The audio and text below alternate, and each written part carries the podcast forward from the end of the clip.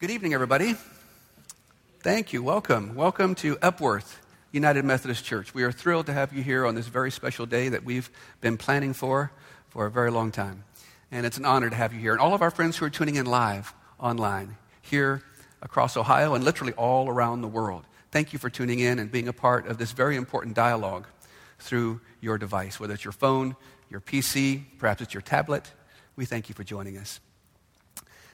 Would you join me now as we begin in prayer? Dear Lord, we thank you so much for this opportunity to come from various walks of life, different backgrounds, various cultures, creeds, even belief systems, to come to celebrate each other and how we might work together and build bridges, not chasms, offer hands of friendship, not hatred, and to work together to make this community, this state, and the entire nation a better place.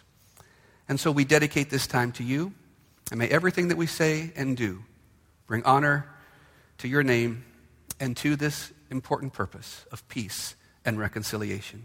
In Jesus' name we pray and believe. Amen. It's my honor to introduce our keynote speaker this afternoon. I met Senator Yuko a number of years ago through uh, the opportunity I had to open the state senate in prayer. And you know how you just meet people and they you have an instant connection. That's the way it was with Senator Yuko. He's that way with everybody. You know him. He's just a warm, friendly, gracious individual who cares about people. And we just kind of struck up a friendship years ago. And every time I would be at the Senate, we would kind of take a few moments to catch up.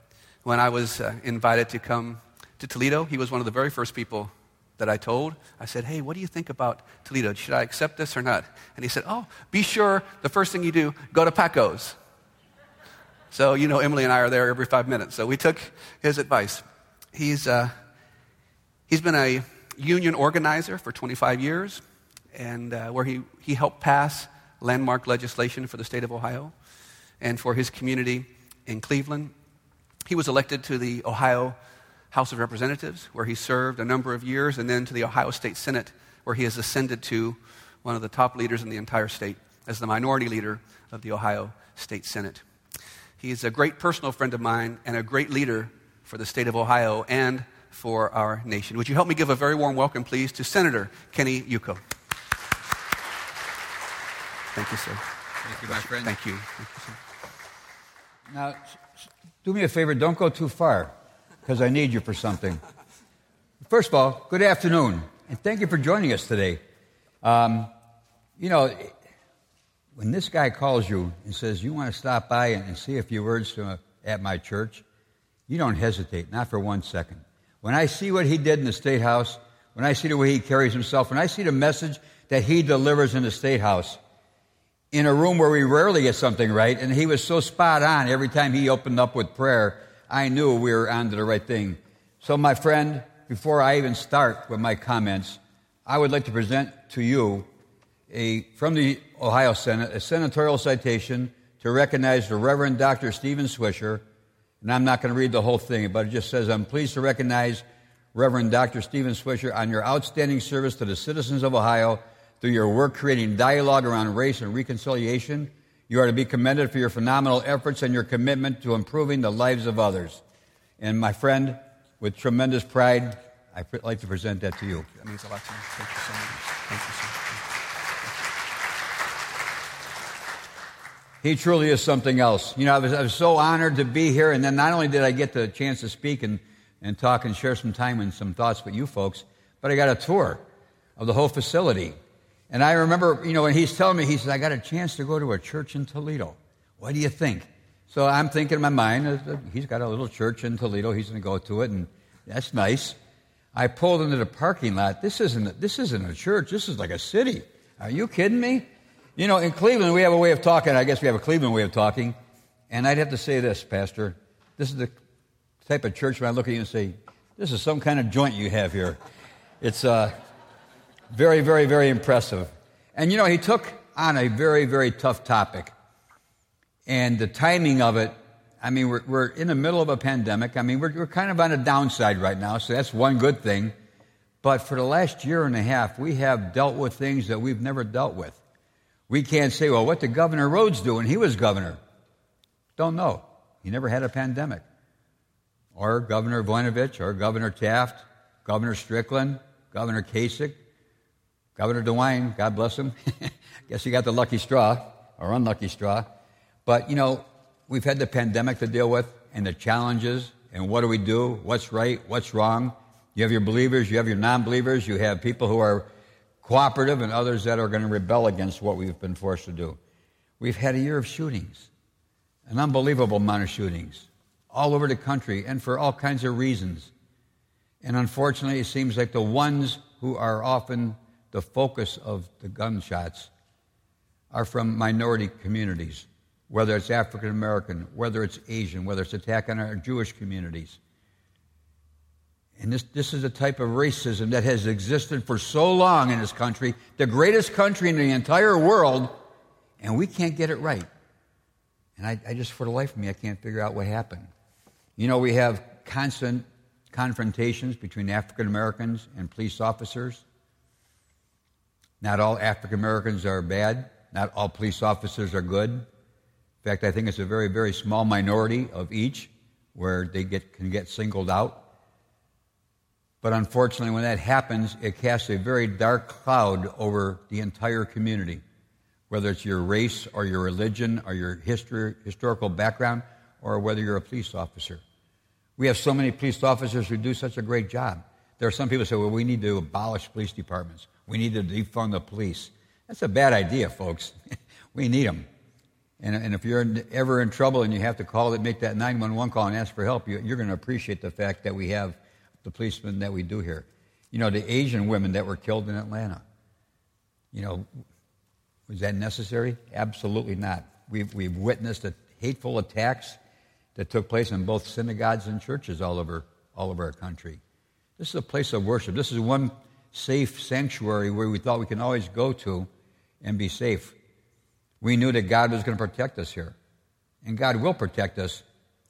But sometimes when you, wrong hands get their hands on guns that we have available to us right now, it, it changes the story. Now, I'm, I'm, in my 70s, so I've, I've got to witness an awful lot of things in my life.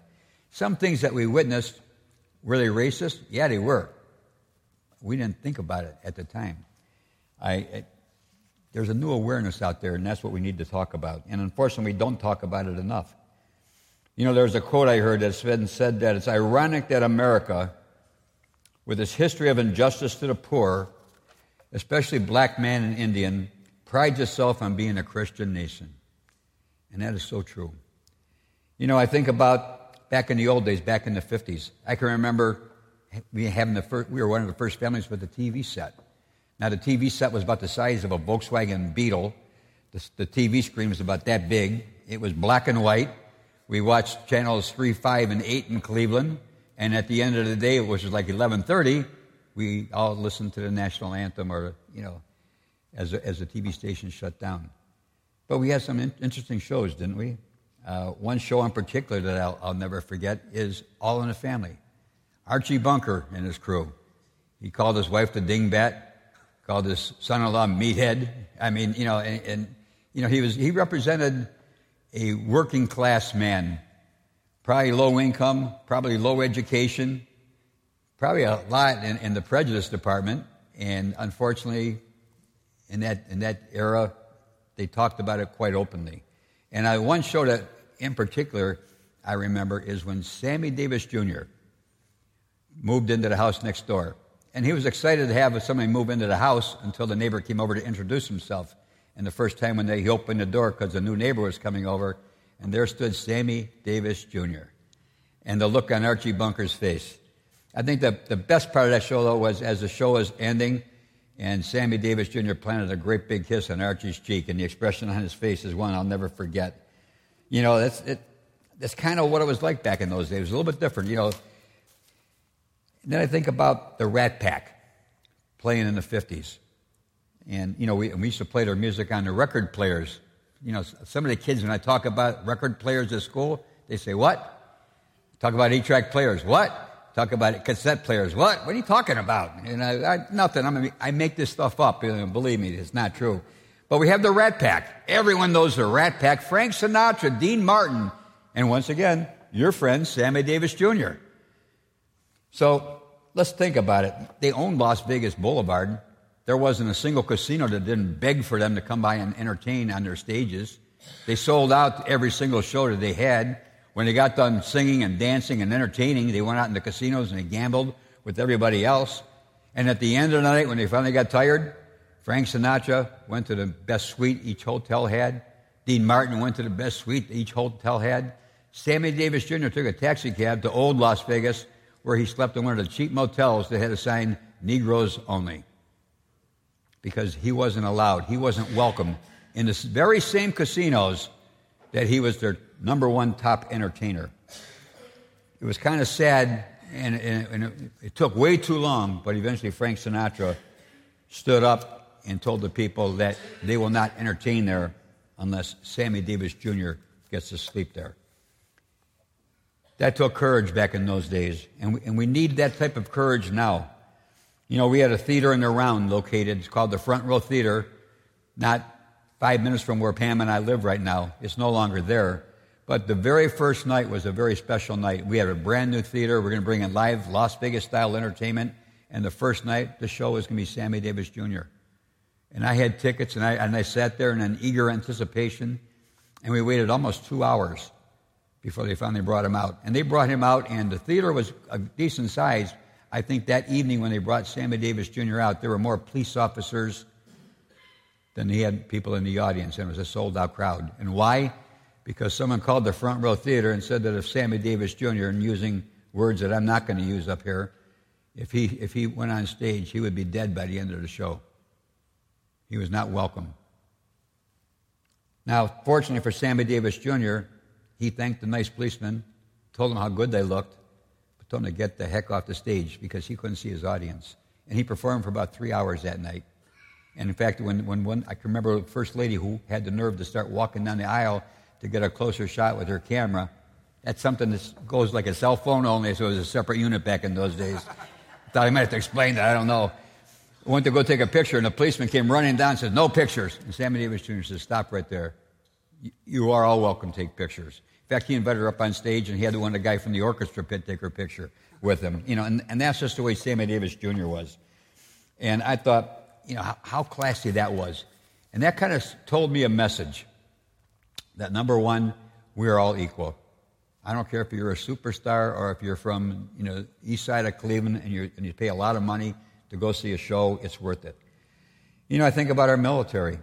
In our military, we had a special unit called the Buffalo Soldiers you would think that it was an extreme honor to serve in, as a Buffalo soldier. But you know what it really was? It was a place where they can put African Americans who wanted to serve our country. Think about it. People who actually wanted to serve our country in a time of war, and we had to say, okay, where are we going to put these people? Where are we going to put them? We'll, we'll make them their own unit, right? Who, got, who, who do you think got the worst battles to fight? And God bless them, because so many of them came back. And, and to this day, some of them are still around our, our, former neighbor who just died about two years ago is Harrison Dillard. He was very active with the Buffalo Soldiers. And it wasn't too long ago we, we honored him. We made July 8th every single year Harrison Dillard Day in Ohio because he received two gold medals in the 1948 World Olympics and two more gold medals in 1952. And we honored him with that reward and his family threw him a party, and I actually got to meet about a half a dozen Buffalo soldiers. They're all in their 90s, but first class gentlemen, and all they could talk about was what an honor it was to serve our country. You know, you think about professional sports. You think about what we turn on TV today and what you see. Is there racism in professional sports? I don't think so. I mean, you know, almost most of the teams are, are people of color of some sort. And so you think you can't possibly be, but Think about when Jackie Robinson came, came forward the first time. When, when, the, when the first owner had the guts to stand up and tell Jackie Robinson, I want you to play for my team. And again, he couldn't sleep in the same hotels that the rest of his teammates slept in. He couldn't eat in the same restaurants that his fellow teammates ate in, lunch dinners in. Why? Because he was an African American and they weren't welcome. And that was kind of sad. You know, I, I often think about what, what they had to put up with back in those days with name calling and everything else like that, but that they survived. You know, I, I think about, and we've seen it not so much up here north, but down in south, and to what I'm hearing, it still exists. And that's signage. signage. We still have signs that say whites only. We still have signs that say no blacks allowed. And to this day, for the life of me, I can't understand why it's still permitted. We're finally starting to take down some of those rebel flags and some of those rebel, rebel statues. It's about time. You know, perhaps President John F. Kennedy said it best when he simply said, There are no white or colored signs on the foxholes or graveyards of battle. And that's the truth. You know, let's, let's rep, recognize everybody for what they are. They're individuals, they're all children of God, and in some cases, they're war heroes. Now, like I said, before we had the TV, which I kind of described, we had radios. And back in the days before, I guess before I was, I was born in 1950, but my mom talked about her, her mom and dad listening to the radio and watch, listening to the shows. We had Amos and Andy. We had Moms Mabley with their comedy hour. Now, back in those days, it was just considered funny. By today's standards, we'll look back and say, my God, that was racist. How did that even exist? But the fact was, it really did. So maybe, maybe we're getting there finally. Back in the 50s, and again, I made reference to record players. They don't have them anymore, but uh, I think they are making a comeback. Rock and roll was making its, making mark known. But we had singers like Frankie Avalon, Dion, Ricky Nelson, Bobby Rydell, Paul Anka, and of course Elvis Presley. If you notice one thing, they were all young white men at the time. Then came the 60s, and a brand new style of music appeared. Four Tops, Temptations, we had uh, uh, Supremes, James Brown, James and His Flames. We had Smokey Robinson and the Miracles. And you know what? Everybody embraced that music. Everybody danced that music. Everybody accepted that music. And I thought, wow, maybe, maybe we're finally getting there. Yet we still had songs like Janis Ian's Society Child, where a mother has to tell her daughter, can't, can't date that guy. Why? Because he's not our kind. So she was dating an African American, but that was totally unacceptable, and they actually wrote a song about it that became a hit song. But here in 2021, you turn on TV, you'll often see TV shows and especially commercials featuring mixed couples. So maybe, just maybe, we're making progress. And then we heard stories about the young African American gentleman who was 6 foot 10, 385 pounds, and he can block or tackle with the best of them. Colleges recruited him. They gave him four years of college education. He graduated with a degree. But guess what? That young man can't read. They just put him through the system because he was a good football player.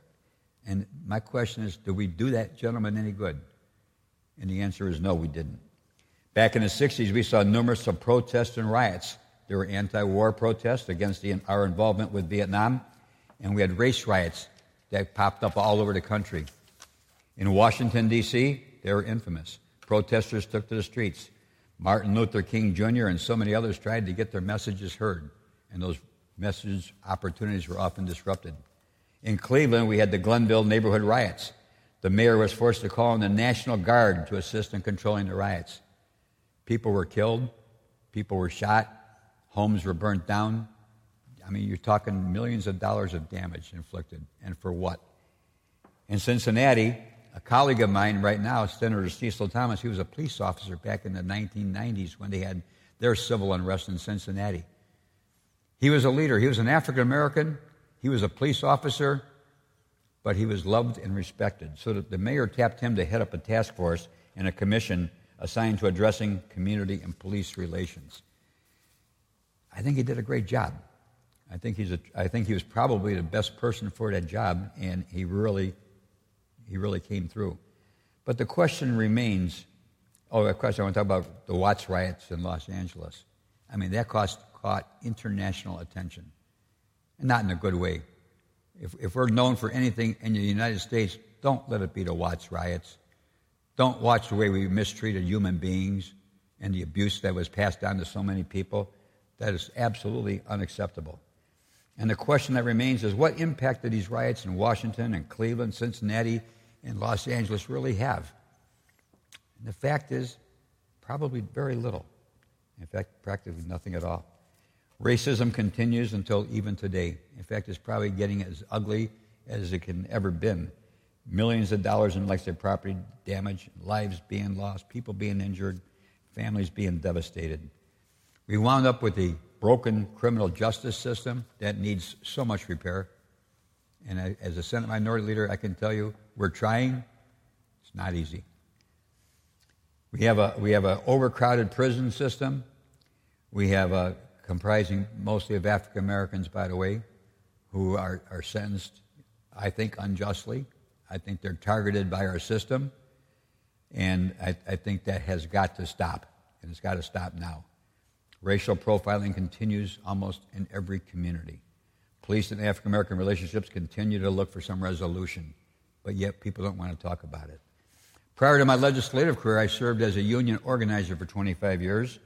I fought for better wages, affordable health care, the right to retire with dignity, thanks to our unions, non discrimination, and safe working environment where hardworking women and men could go to work during the day, but most importantly, return home to their families at the end of their shift.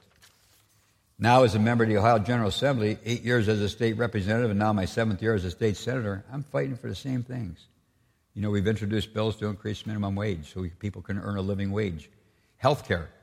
Well, my Republican colleagues, colleagues call it Obamacare, almost in a mockery. We call it affordable health care because that's what we ask for. Make sure that everyone has access to affordable health care. That's what we want in life. We want equality for everybody, whether we're talking about wages, job opportunities, where you live, who you love. But that's something that's denied to many and we've got to stop this. As I was preparing for my transition from the, the labor movement to the, to the State House, I did, I did a lot of research. I looked at what committees we had, who served on those committees, where they were from, what kind of bills they were passing. And I came to a conclusion that I started talking about the minute I got sworn into office. And it's very simple. We legislate by zip code. We educate by zip code and we incarcerate by zip code. And ladies and gentlemen, that has got to stop. It's got to stop. I have young men living in East Cleveland, Ohio who don't stand a chance. We don't prepare them for college, we prepare them for prison. And that, that, that is unacceptable. We have to do better.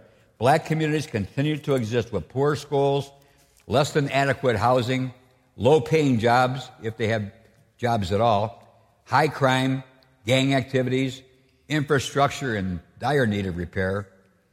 And that, like I said, we, have got to change, and, and we're, it's hard. It's very, very hard.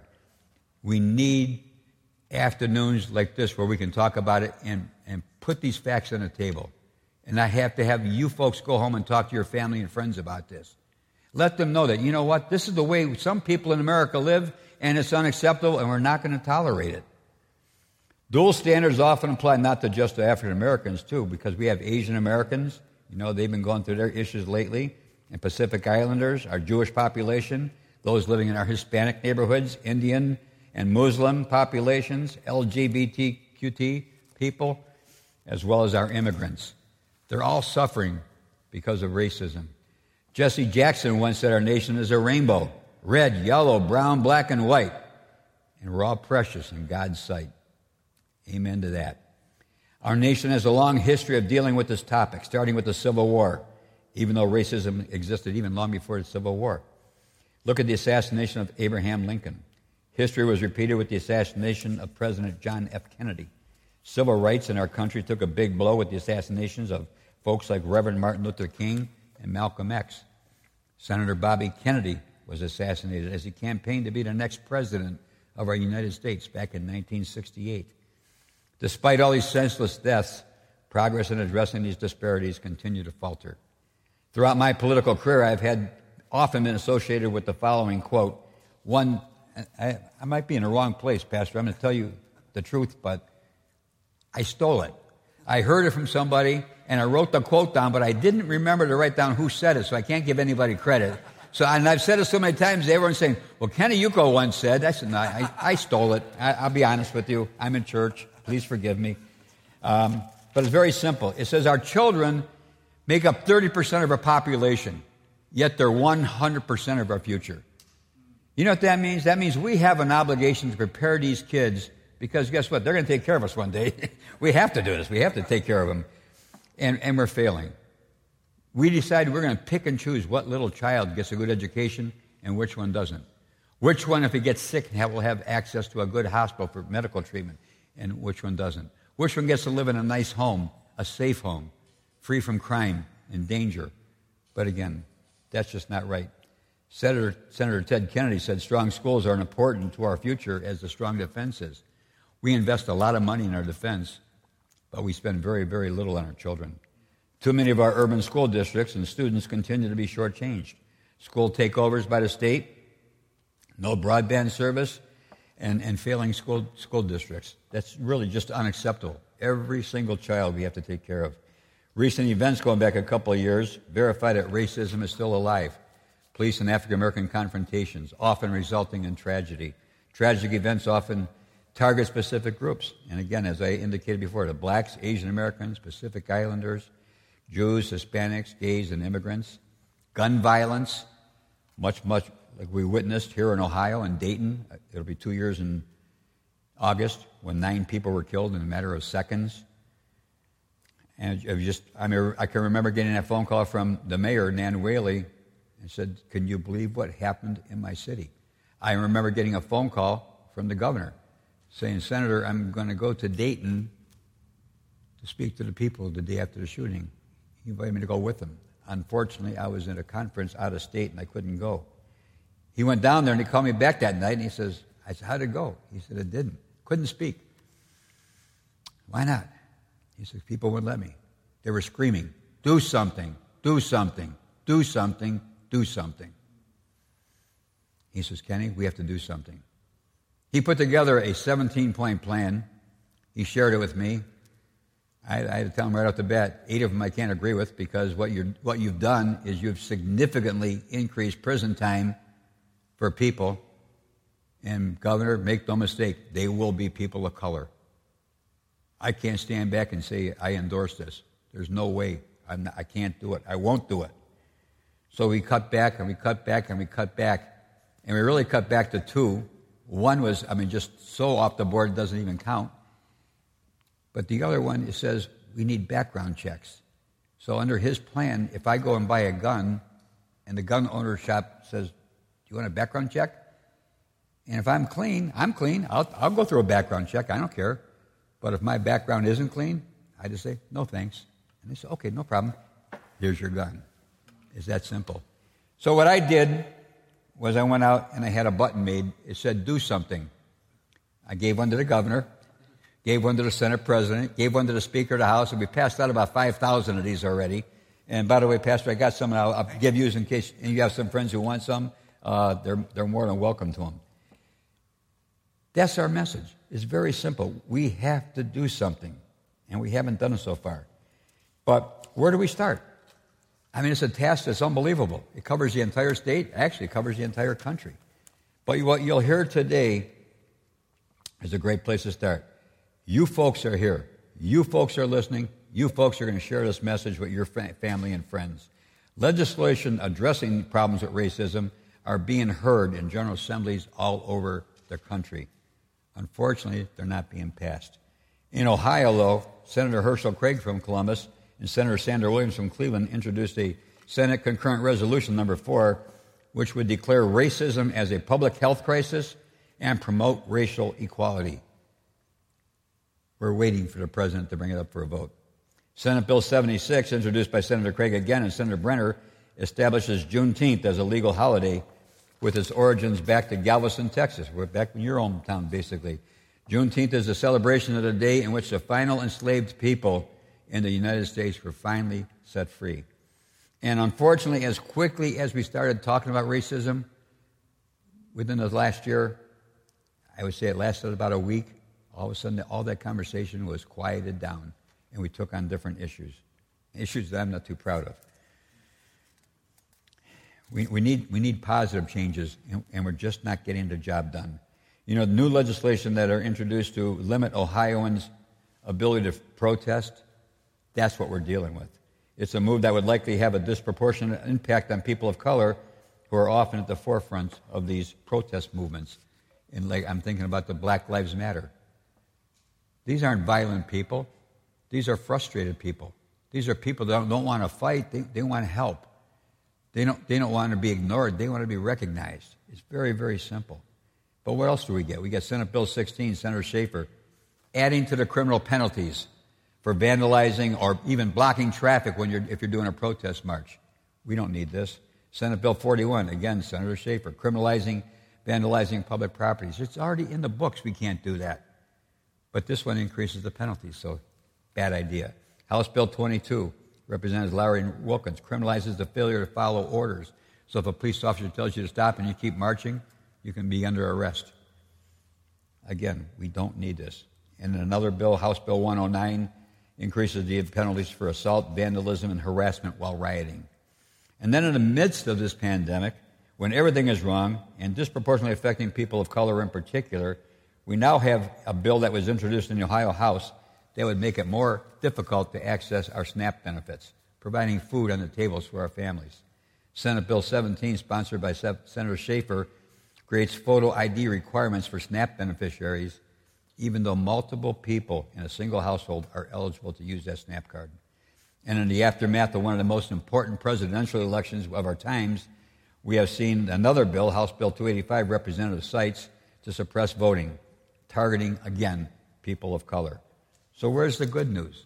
When's this guy going to start talking about something good? Well, I guess we can look back most recently when we elected Senator Barack Obama from Illinois and made him our president. And what a great day in America that was. And uh, so many Americans thought that this election was impossible. But President Barack Obama, with firm commi- commitment to get his message out there, did just that, proved to be the most valuable leader that we hoped for and prayed for, and he was duly elected. And then guess what? We got, we got a bargain because we not only got a new president, we've got a new first lady. And Michelle Obama, what can I say? I mean, from the time they danced that first dance at his inauguration to the time she left office, nothing but total class. You know, I think what I liked best about her was a very simple statement when they go low, we'll go high. And now we have a new vice president for the United States, and that's exciting too Kamala Harris, who presents herself in the same manner. Now, now picture this. Just imagine some eight year old girl and a little African American girl from Toledo, Ohio, and she wakes up one morning and goes to her mother, says, Mom, one day I want to be president of the United States. Can she? You know what? Three simple words Yes, she can. And I pray to God I live long enough to see that happen. God bless her. Black Lives Matter, we have signs all over. But signs don't, don't get the job done. We, we have to do more. I, I have an end racism sign in my front yard. It's been there over a year. I've got to do more. We all have to do more. We have to find ways that we can reach across our communities for anybody who's feeling slighted and, and justifiably because the facts speak for themselves. You know, we, we've got to do a better job than what we've done. From our major cities to our small towns, we continually put guns in the wrong hands, and the results are disastrous. Our churches, our temples, our synagogues are all united with their messaging. And of course, here in Toledo, we have Pastor Stephen Swisher, and God bless him. You know, I, I loved every session day when the president invited Pastor Swisher up to the podium to lead us in prayer. Why? Because I knew for those minutes when he offered his prayer that it was a message that hopefully 33 senators were listening to, believing in, and becoming dedicated to what he was asking us to do, and that was represent the people as God would. And we have so many other people, and clergy members and, and parishioners. That's so, so nice. We've had peaceful protests, we've had peaceful rallies, and people engaging in meaningful conversations, much like what we're having here today. This is what it takes. It doesn't take people shooting people. It doesn't take police doing barricades. You know, legislatively, we are recognizing Juneteenth and Poindexter Village in Columbus. Juneteenth, I never heard of until recently. I can assure you, I represent a lot of black communities. Our, our residents are thrilled, absolutely thrilled. They said they never thought in their lifetime they would live long enough to see Juneteenth get recognized as a holiday, and we're working on it. Poindexter Village was a, was a village they created in Columbus, once again, for African Americans was because they liked African Americans and they wanted to treat them to a nice, no, because they wanted to keep them all together in one spot, so whatever purpose is served. But after a while, and it's been a long while, people started moving out, people moved to the suburbs. There were a lot of vacancies, the place got run down. The buildings got run down, but not the history, not the memories, not what it meant to the people of color from Columbus. And God bless Senator Hearcel Craig. Once again, he came, he came to the fight and he fought to save Poindexter Village and, and bring some valuable dollars. We're going to restore that village and once again let it represent the African American community with a very proud African American history. We need also to invest in our poorest communities. I represent East Cleveland. It's the fourth poorest city of that size in America. It's embarrassing. I've had the governor up there several times. We're doing some great things. When, when the African American community wasn't getting vaccinated, I said, Governor, we need vaccinations in East Cleveland. Yeah, they can go right down the street, but they're not doing it. Let's bring the vaccinations. To, so he did. Our, our students were told, we, we can't, because of the pandemic, we can't teach you at school. We're going to teach you from home, though. So get out your iPad. There's no broadband service in East Cleveland. How you, what, what's an iPad going to do? There's nothing to connect it to. So that didn't work out very well. But Governor DeWine came back, and, and again, we brought broadband to East Cleveland. But you know, we still have buildings that should be torn down. I, I pray to God that one day, uh, when a strong breeze or even a weak breeze or a butterfly flying over is going to fly by and something's going to touch that building, it's just going to come crumbling down so we can get it out of there.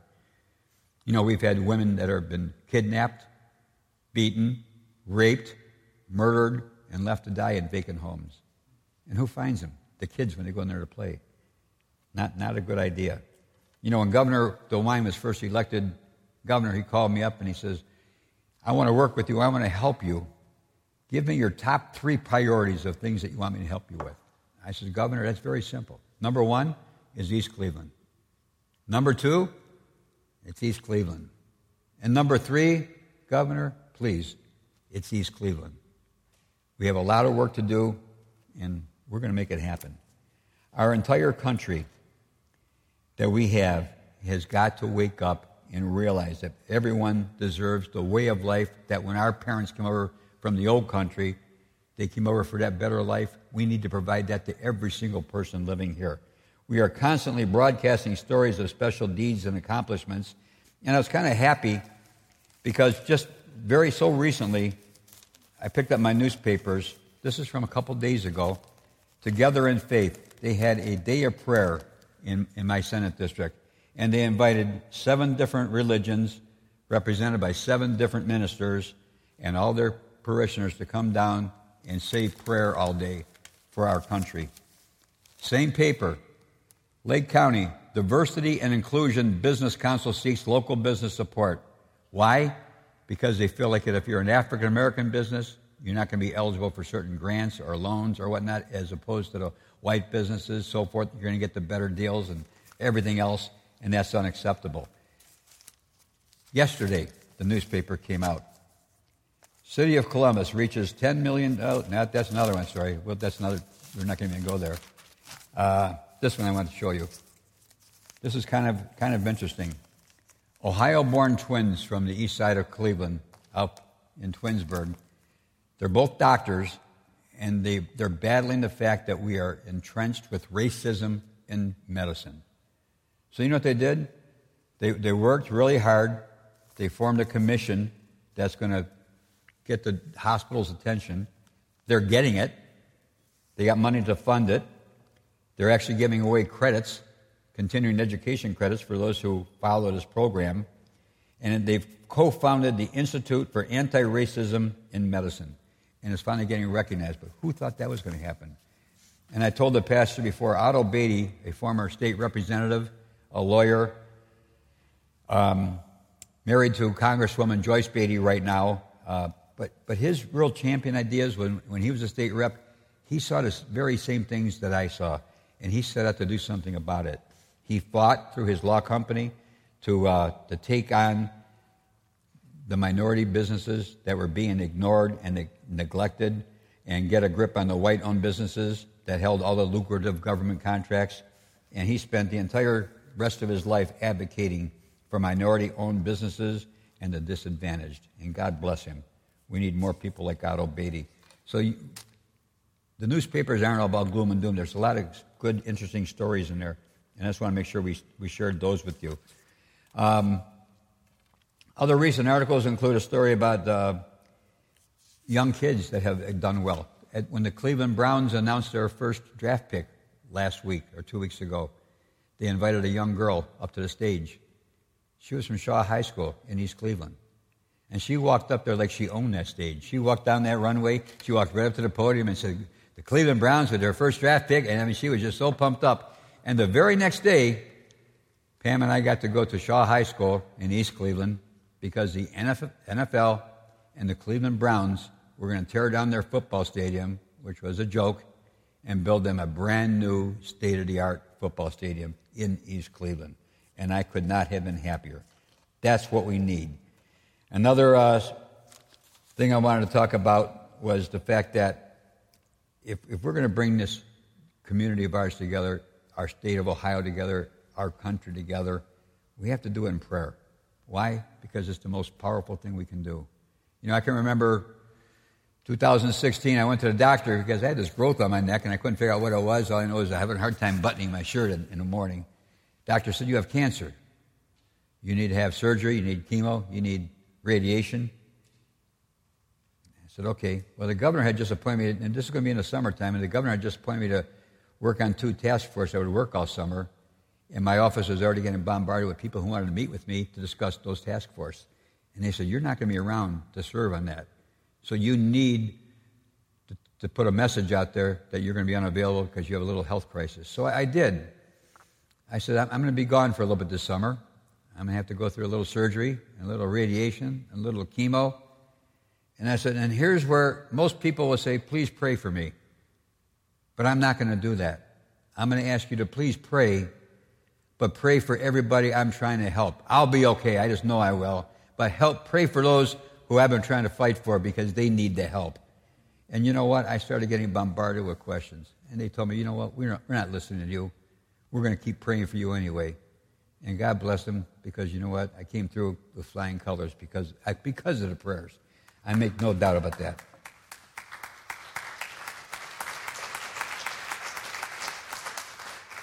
Pastor Swisher, thank you for this opportunity. I, I, am so honored to be here to share my thoughts with your friends. We must remain vigilant what's happening in this crazy world because, make no mistake, it is crazy. We must all do our parts to make this place better. And as Robert F. Kennedy once said, a revolution is coming. A revolution which will be peaceful if we are wise enough, compassionate if we care enough, successful if we are fortunate enough. But a revolution is coming, whether we will it or not. We can affect its character, but we can't alter its course. So, to all of you in the audience, I thank you from the bottom of my heart.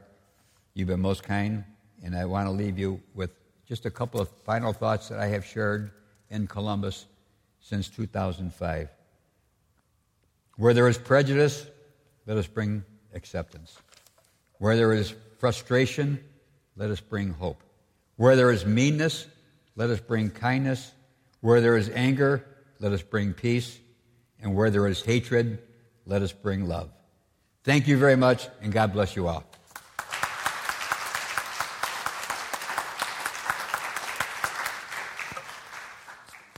That's for you.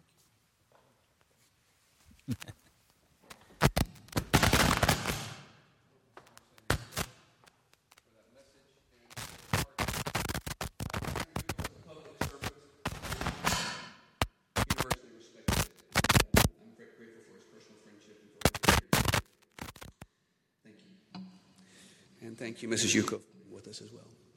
Now we will shift to our panel discussion, and let me briefly introduce our panelists who have come here from various parts of the state and nation. Uh, Reverend Dr. Kalaba Chali is the director of Justice Ministries for the Great Plains Conference, which is Kansas and Nebraska for the United Methodist Church. He uh, flew in last night he and I have known each other for 15 years. We served together at Lovers Lane United Methodist Church in Dallas, Texas. At the time, it was the third largest United Methodist Church in the country, 6,000 members. And we worked together every single day. I was with him as he was dating his wife, who is now the senior pastor of a, um, of a notable church in Wichita, Kansas. And I've seen them have a beautiful daughter, and um, I've seen his ministry grow. He will soon take the leadership as senior pastor of another great church in Wichita. Um, he's just um, a great leader for the denomination. He was recently elected as a part of the delegation for General Conference from the Great Plains uh, area. Would you help me welcome, please, Dr. Chali?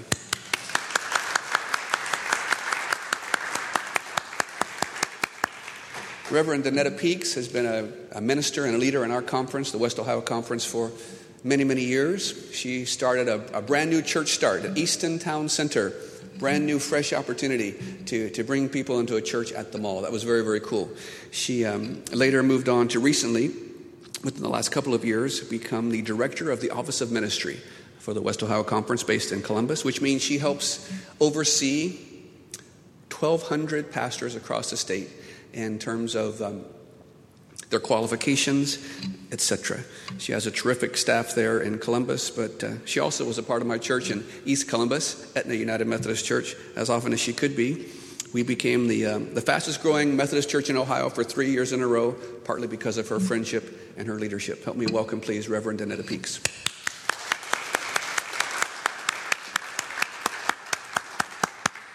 Now, Dr. Andrew Sung Park and I have known each other for so many years, I'm not going to even say how many years it is, because it's a very, very long time. He was my first professor of systematic theology. He um, is the author of many books. He is, he is respected all around the world as a noted systematic theologian. He represents the Korean community, but he also represents the faith community. Um, one of his very first um, books was called The Wounded Heart of God, where he talks about this concept of Han, uh, which is a Korean concept about God suffering when we suffer. It was a groundbreaking work. Uh, he's respected all around the world, and he's a mentor to me for many, many years. And I'm just so grateful that he is here from United Theological Seminary in Dayton, Ohio. Would you help me give a welcome to Dr. Andrew Sung Park?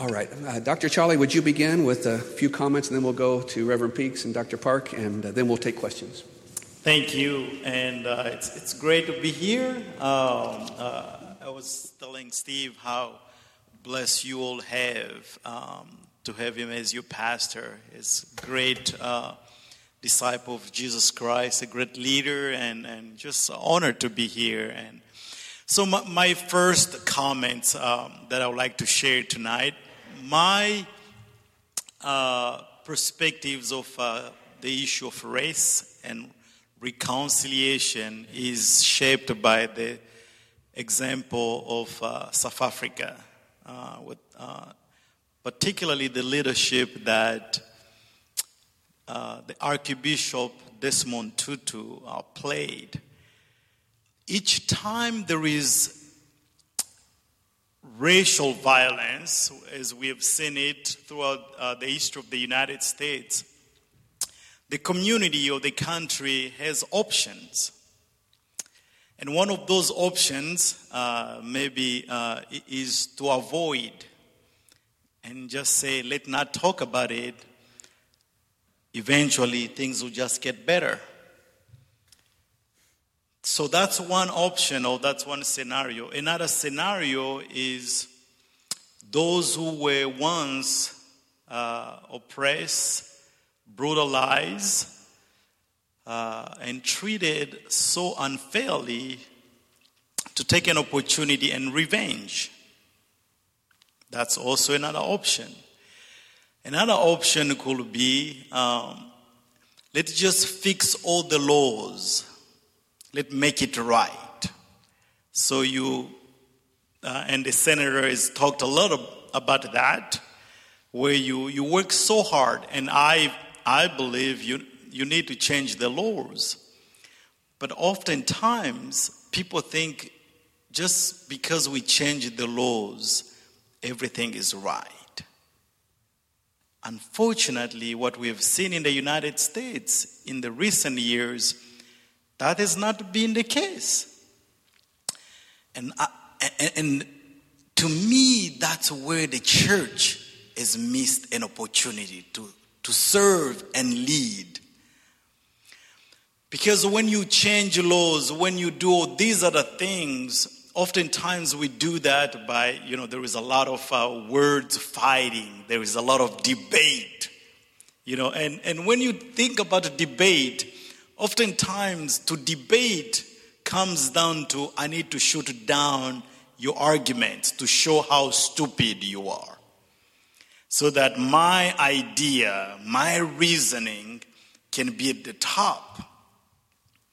This, this is not something new. Uh, in the 17th, 18th century, with the, uh, philosophers um, like uh, René Descartes, who was a French philosopher, you can hear my French there. Uh, the whole idea of a cogito ergo sum, je pense donc je suis. I think, therefore I am. In other words, anything else doesn't matter. All, all that matters is how I think and what I think. So the affordable care is not a big deal because I don't think it is, even, even though it helps so many, but I don't think it is. So that's, that school of thought has gone on for too long. But there is another way to think about it. John Mbiti, for instance, a Kenyan theologian, says, I am as an individual because we are as a community here. And because we are as a community, therefore I am. This goes, uh, uh, uh, Dr. Andrew, to your idea of when one of us suffers, we are all suffering. And we can't address issues in the concept of this uh, uh, community uh, with debate. Instead, we can do that through dialogue. Now, when you talk about dialogue, dialogue doesn't mean you have people, uh, you know, I'm originally from Zambia, grew up in the Congo, and educated in Zimbabwe and Dallas and Missouri. If, if you say dialogue, it's not about me speaking to people only who understand me. We're having a dialogue tonight because we have a politician here, we have ministers here, we have administrators of the church, we have academia, and that's why we're having a dialogue. And a dialogue is not about how eloquent you can be. A dialogue begins by how well we can listen. And, and, and so I ask myself in the United States, we have been fighting to make the laws, to change the law. And I ask myself, how many times have we taken time to have a dialogue? In South Africa, black South Africans in particular had to choose whether they could lead by having a dialogue or whether they could use violence to make things right that were motivated by racial violence. When will the time come in the United States when the church will say, we will take the leadership role and create a sacred environment when we can have dialogue? When we can hear each other's stories, as painful as those stories can be. You know what? until we hear the stories of brokenness, until we hear the painful stories, sometimes we cannot imagine what a peaceful future could look like. And, and, and at times, at the intersection of our brokenness, intersection of our stories of brokenness and, and, and, and painful stories, at that intersection is where we find dialogue and is where we find God's peace. Not peace because of pity, but peace because of justice. And, and so I challenge all of us, particularly people of faith in this country, to create space for dialogue. Dialogue, not where we dictate how people should tell their stories, but dialogue when we are, eh, we are willing. We are willing and we are humble enough, humble enough to listen, to hear, You know, Micah 6 8 says, What does the Lord require of you but to do justice, to love kindness, and to walk humbly with your God? We can do all the justice, we can do all these debates, but do we have the humility, the meekness, as Matthew says? to listen to the stories, especially the stories of the most vulnerable among us, the most vulnerable in our society. And, and, and, and are uh, we willing to take that experience to begin to look at the scripture, to begin to look at reality, not because we think, therefore we are, but because of their realities? Can that reality help us see scripture? and the newspaper in a different way. Justo Gonzalez, the Cuban theologian, says we shouldn't ask what the Bible says about the poor. Instead, we should ask what do the, the poor find in the Bible that is good news for the rest of us. Friends, what do the people who are suffering from violence, from poverty, what do they find in the Bible that is good news for, uh, for all of us. What do the Asians who were killed in Atlanta, what do the African American men kill somewhere else in Atlanta and other places, what do their families and these uh, beautiful people, what do they find in the Bible that is good news for the rest of us? Are we willing to listen? Are we humble enough to allow these stories to transform our own story. And so I invite you for a dialogue with humility, but also with willingness to listen. Thank you.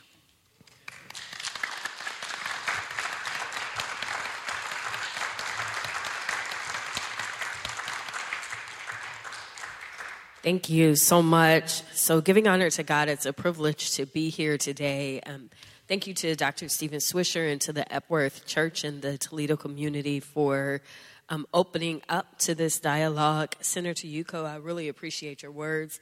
Very helpful. And Dr. Chali and both Dr. Park, we just appreciate your wisdom and being able to lend it to this conversation. So thank you all. I'd just like to lift up um, some of the um, things that have already been addressed from a, a different perspective and it's so helpful to hear all of the challenges that we have in front of us. And some challenges are directly related to racism and to the disparities that it causes. And then the other side of that is um, helping us to understand that if we're going to um, really approach racism and being able to um, eradicate it, that we've got to really dig deep into understanding other people, people who are not like us, and then moving into a place of acceptance. And it takes a long time to do that work. I think there, the studies show that it's about an hour a week to for a whole year of, of really embracing somebody to move a little bit so, for all of us, we've got to continue to have these conversations, to continue to engage um, cultures that are not like our own, so that we can learn them, understand them, and accept them. and the more that we do that, the more we'll be in a position to be able to help others and to be able to to navigate our way through the challenges. So,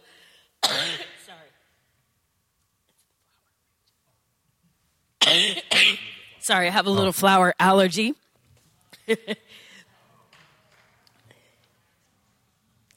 but we really appreciate just this opportunity. And so, as we look at our cultural competency and our ability to um, navigate our way forward, we encourage you to just continue to do this work reading, um, engaging other cultures, having conversations, learning them so that you can embrace them and really be able to accept them. And as we do that, as we really engage people, we begin to learn that we're more alike than we are different.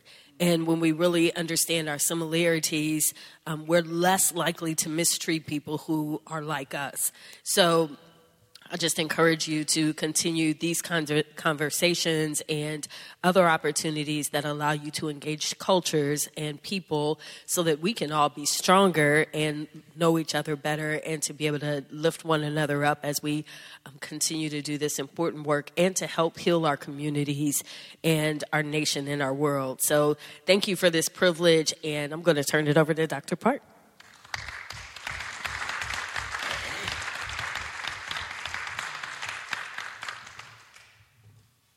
First of all, uh, thank you very much for your coming, all of you. And Dr. Swisher, we are just so proud of you, especially United Theological Seminary. He's our alum, well known, and also Dr. Reverend Peaks. It's a, she is a, she, she, we educate people she ordained people in a way. So it's a good combination. I'm, I'm so I'm proud of them personally, and also I know how precious time is. You're allowing for this. You look saints, saints to me because this topic is a difficult topic. In spite of that, you are here. Thank you. And I will tell you one thing. You will be all alright and relax because God is alive. So don't despair, don't depress. And Senator Yuko, I appreciate your message. I can see your warm and kind Christian heart. And Thank you. God's going to honor that, really. That what you said is very important. Let's see. I want to just uh, say this. Uh, if you're ready, do you see this uh, uh, iceberg? Human being, like an iceberg, we have uh, three tiers. One is mind. Mind is a tip of an iceberg, one tenth of an iceberg. And then spirit, that's a nine tenths, our spirit. And then Another word is body. Body is a manifestation of a mind and spirit. According to the Bible, we have these three mind, body, spirit. What moves people? Not the mind. Mind it controls only one tenth of our awareness. Nine tenths is a spirit. Freud calls unconsciousness. It's subconscious. It's submerged under the water. Because we cannot see it. But that should be moved. To defeat racism, we have to work on all three levels physical, mental, spiritual. But as a senator mentioned, prayer is a realm of a spirit. Without changing spirit, this country will suffer from racism, sexism, classism, all kinds of discriminations. So crucial is a church work. And I appreciate all the senators and Congress people working for changing all policies, but that's all external. You have to go deeper. Unless people really change their heart, they do many different things through their prejudice, their racial myth, stereotypes. We all have stereotypes. We have to remove them.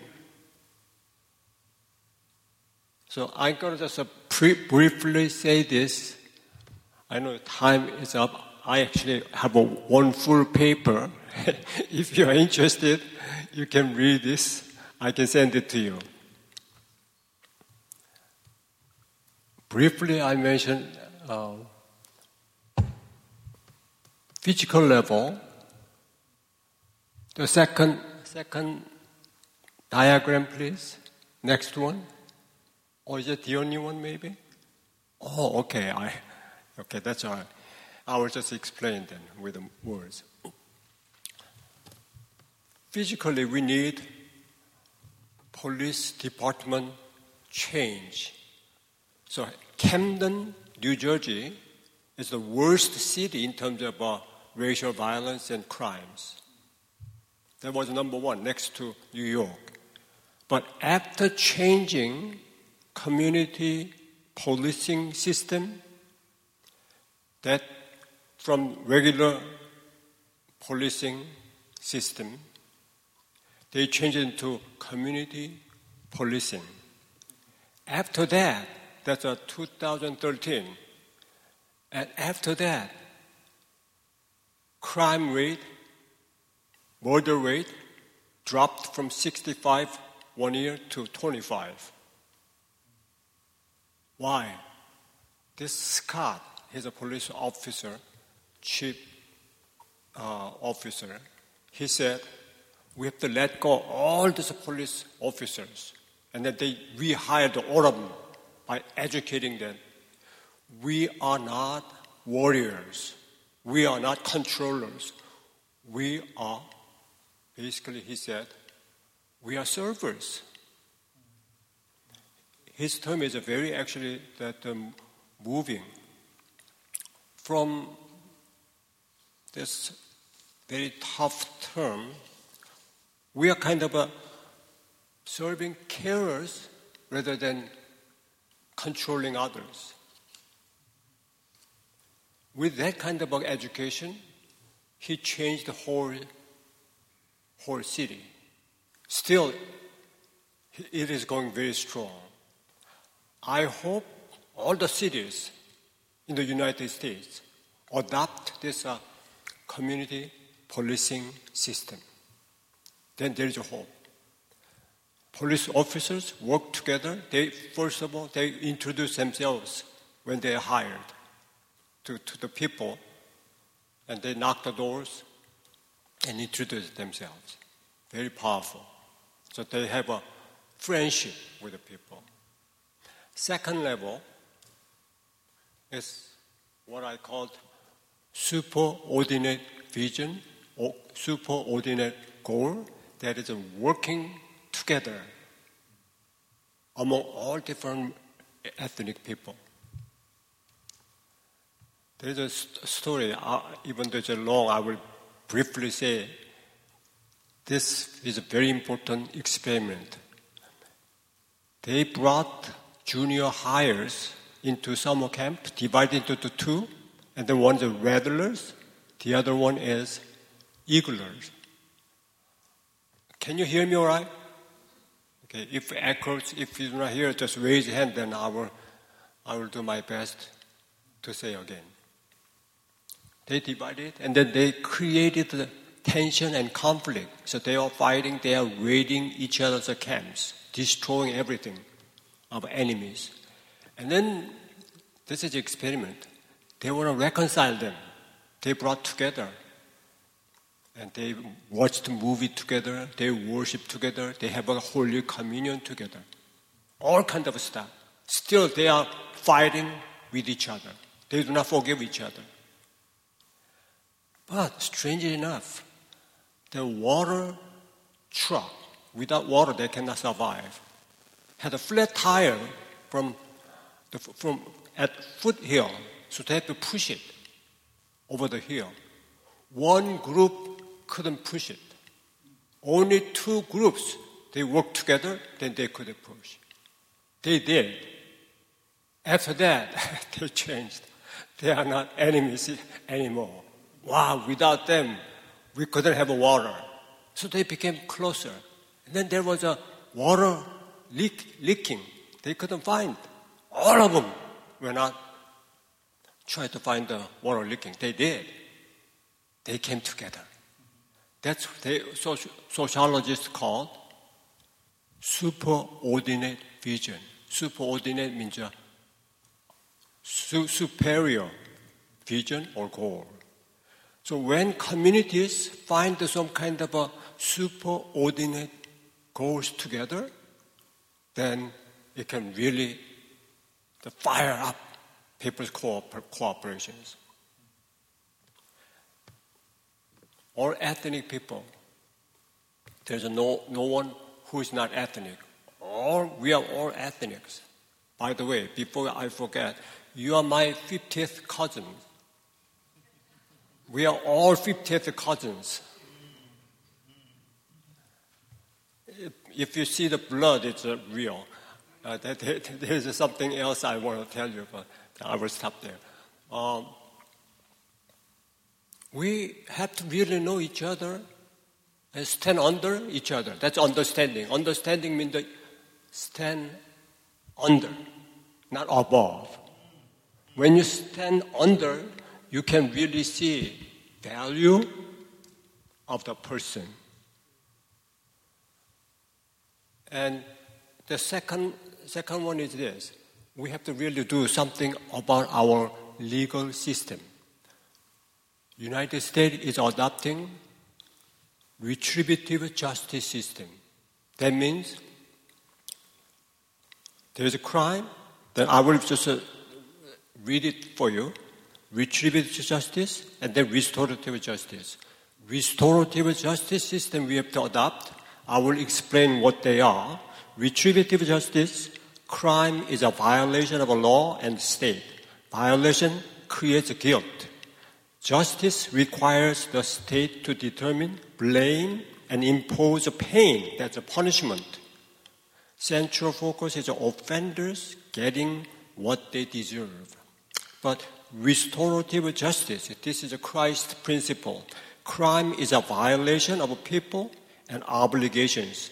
Violations create obligations. Justice involves the victims, offenders, community members in the effort to put things right. Central focus, victim needs and offender responsibility for repairing harms. So you do not go to court if it's a small one, big one too. You bring victims and offenders together. There's a mediator. So mediate without judges, without lawyers. So they repent of their sins, crimes to, to the, all the victims, and victims are healed inside. All these criminals, they try to recompense, pay back what they did wrong, and the community service. There are many beautiful stories behind this. Colorado is the first state in the United States adopted this system. Ohio is trying. I hope with the senator's help, we can really push this. So I really hope that all the churches are educated about this restorative justice system. United States and Korea, few countries are still using retributive justice. All Europeans, Canadians, they adopted restorative justice system. It drops the cost of a legal process, processes a lot. So government saves a lot of money. State saves a lot of money. Cities saves a lot of money. Why? You don't need all this uh, expensive uh, legalization processes. And last one is a spiritual dimension. You know, 1906, there was an outpouring of the Holy Spirit in the United States. Are you familiar with the Azusa Street revival? Yes. Azusa Street in Los Angeles, there's a, one pastor. His name is William Seymour. He prayed, and then Holy Spirit fell upon, upon him and all others. He was an African American pastor. It doesn't matter white, black, yellow, all gathered together. They need the Holy Spirit. They received the Holy Spirit together. They just gave their lives to evangelize the city and other countries. So most of them went, went out uh, as missionaries. They gave lives for higher, deeper purpose of their lives. lives.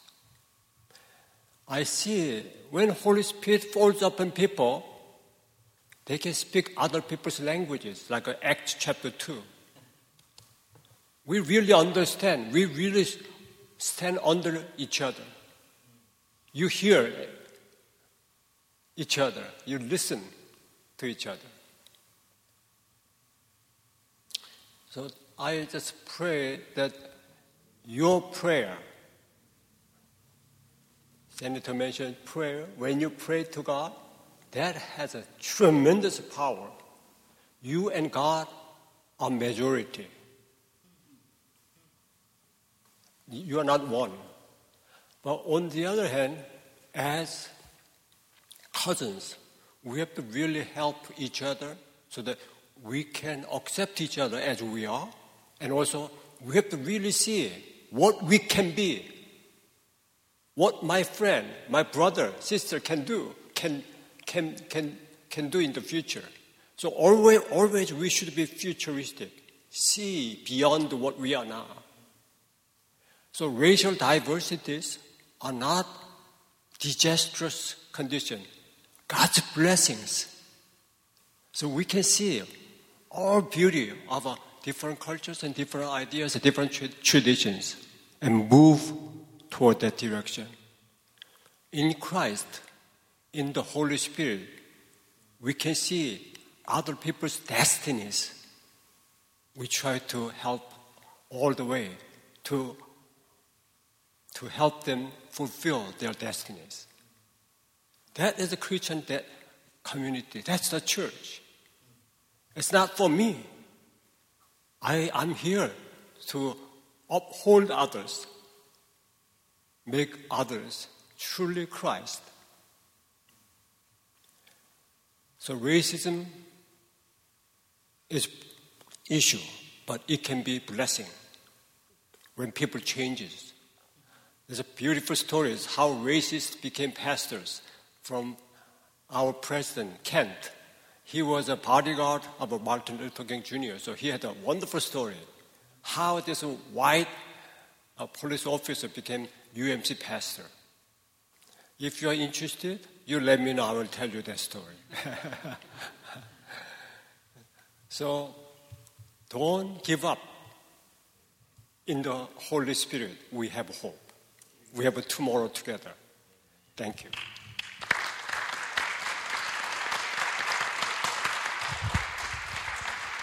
Thank you very much, Dr. Park, and to our panelists. And now we're going to move to our Director of Mission and Community Outreach, Jenny Vansel, who has a microphone, and she's going to be our facilitator for questions, both in person and all of those who are tuning in live tonight all across the country. They've been typing in questions as we've been talking. So, Jenny, thank you for helping us.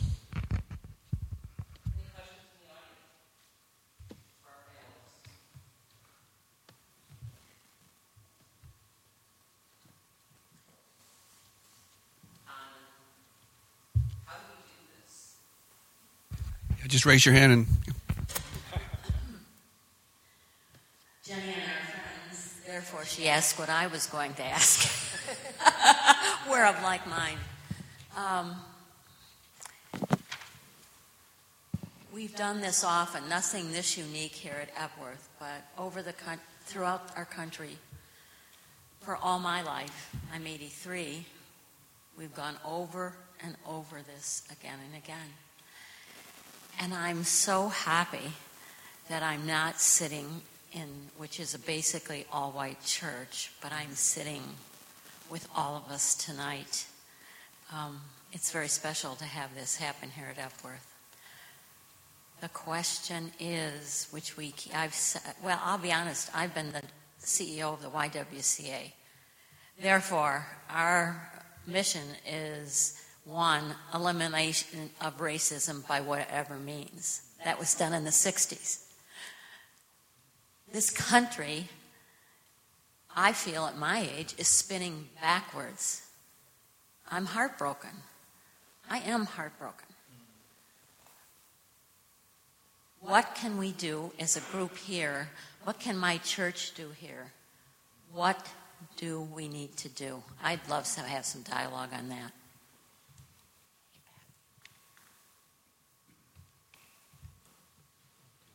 Was that to a specific panelist or everybody? Go ahead. So, uh, this is Chali again. Uh, that's, a great question. Uh, first, I will say if we really knew the bullet point to that, oh my goodness, we would have been shouting and praising the Lord. You know what? The assumption that I always have, first of all, people always think, you know, people are more like my color or, you know, Dr. Andrew and anybody. Like, people think we just want to talk about this all the time. To tell you the truth, we don't. We want it over. And if it were up to us, it would have been over years ago before maybe I was even born. Because it's, it's so heavy. So we really don't know, but we, we also know avoiding is not help deal with this. It is only kept this under the table until we're in a community where we are not ashamed to now, you know, imagine even a different uh, dinner table, you know, you know, I always use, you know, someone will say, Uncle Tom, is, Uncle Tom is a good man. And then he will make some racial, racially charged comment. And everybody at the table just freezes. They know Uncle Tom. Nobody would want to say anything. But also, what that conveys to Uncle Tom is that everybody's in agreement with me. Well, imagine if one of the people there would say, Uncle Tom, I can't believe you'll say that. The way this family has raised me you, is different than the words you just say. I am embarrassed. I am ashamed that you, of all people, say that. There is a way we can respond that is not about shaming Uncle Tom, but also speaking truth to their behavior.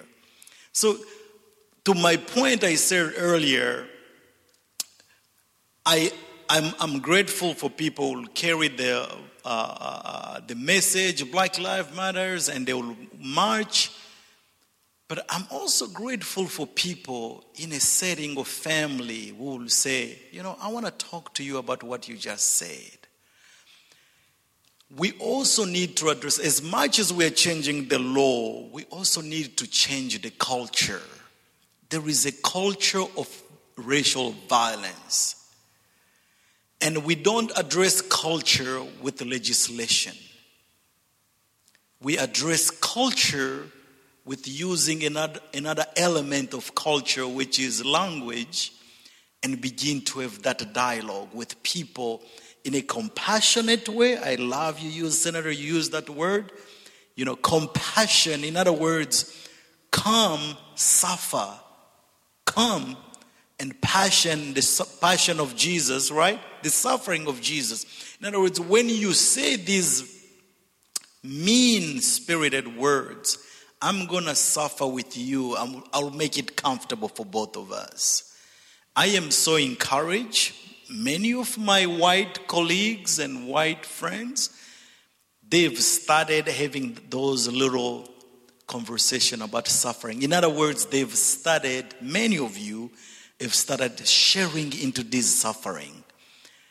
It's us together. We are. Not I think I am, but we are as a community. And when one of us suffers, the body should suffer together. And in that way, we can stand under, understand. I love that. And, and so it, this is one idea, but there are many ways all of us can contribute to this dialogue.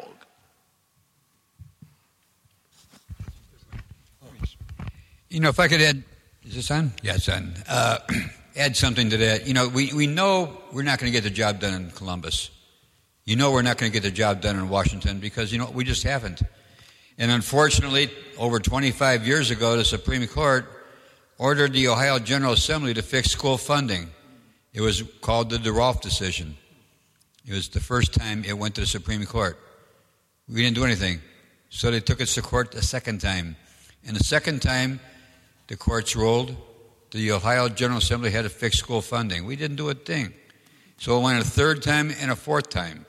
Now the funny part is, Bob Cupp, who was one of our Supreme Court justices back in those days, is now Speaker of the House.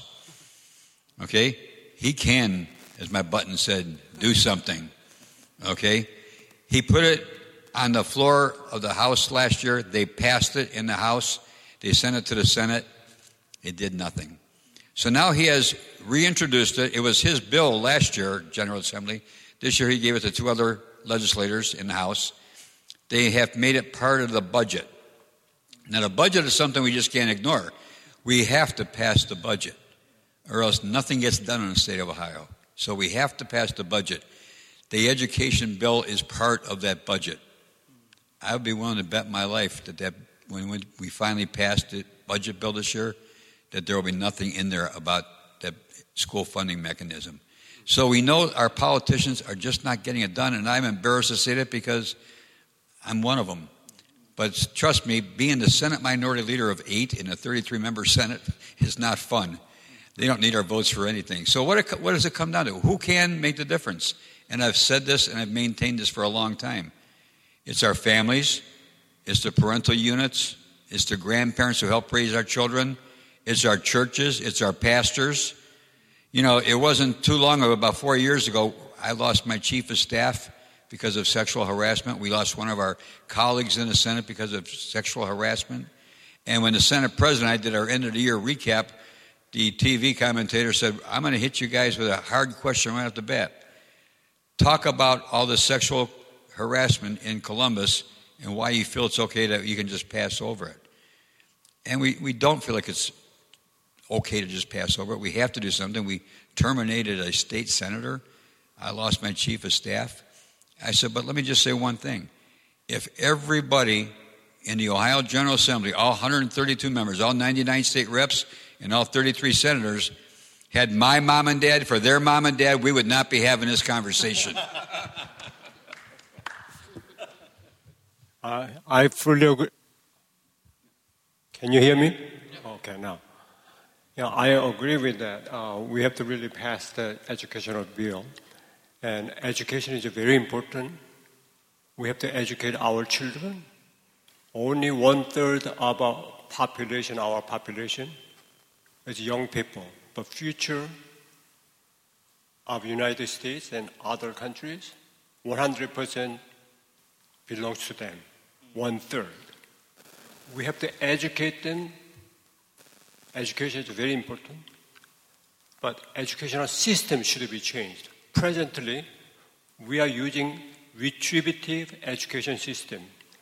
In California, Oakland, Santa Rosa, they all adopted restorative education.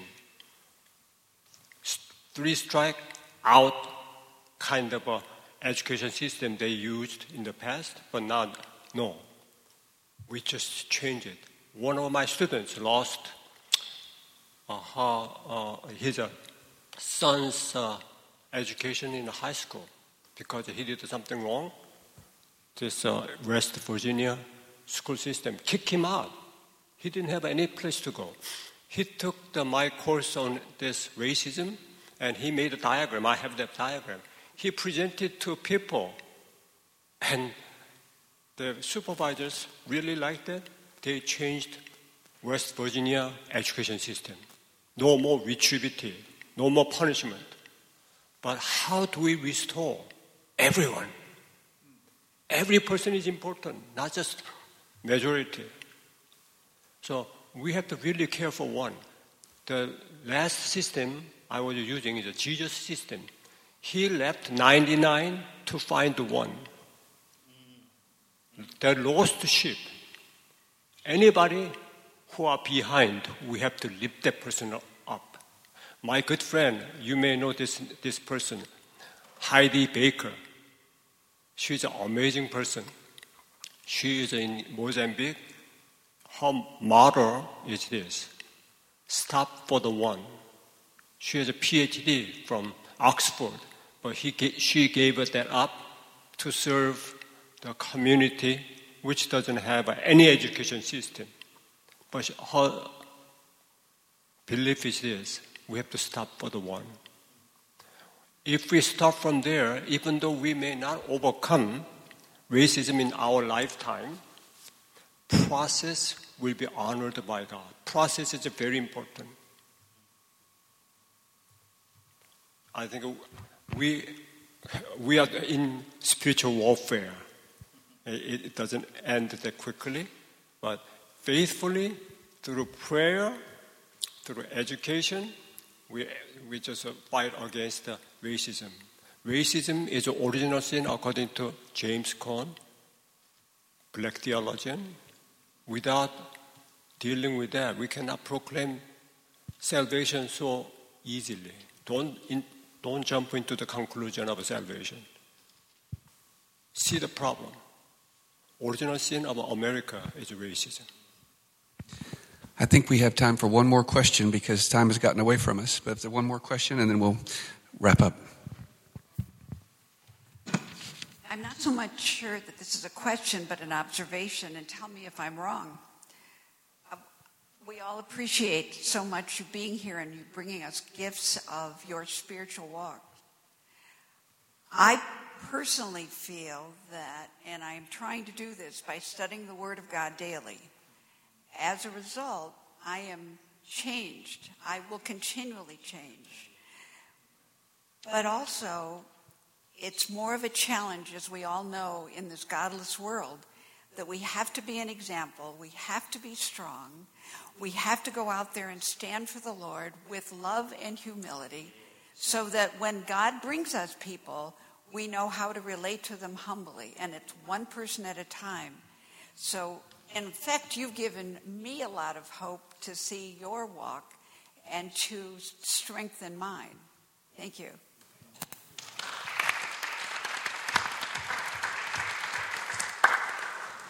Uh, I know that our speakers and many of you have other things to do this evening, but they might be able to stay around and answer one or two questions as we're as we're leaving today. But I want to thank them again, Senator Yuko, Dr. Chali, Reverend Peaks, Dr. Park. Thank you all. Would you help me give a very warm thank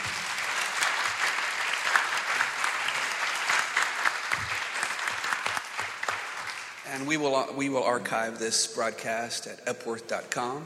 And so if you'd like to tune in or share with your friends or family, please do so because this is very helpful for all of us. And I want to thank each of you for being a part, giving up an hour and a half of your Saturday to come be with us and to tune in as well as be here in person. And I'm just so thankful for Epworth United Methodist Church who are just willing, whenever I come up with an idea, to say, you know what? We've never done that before, but let's try it. Let's do it. Let's be relevant in the community.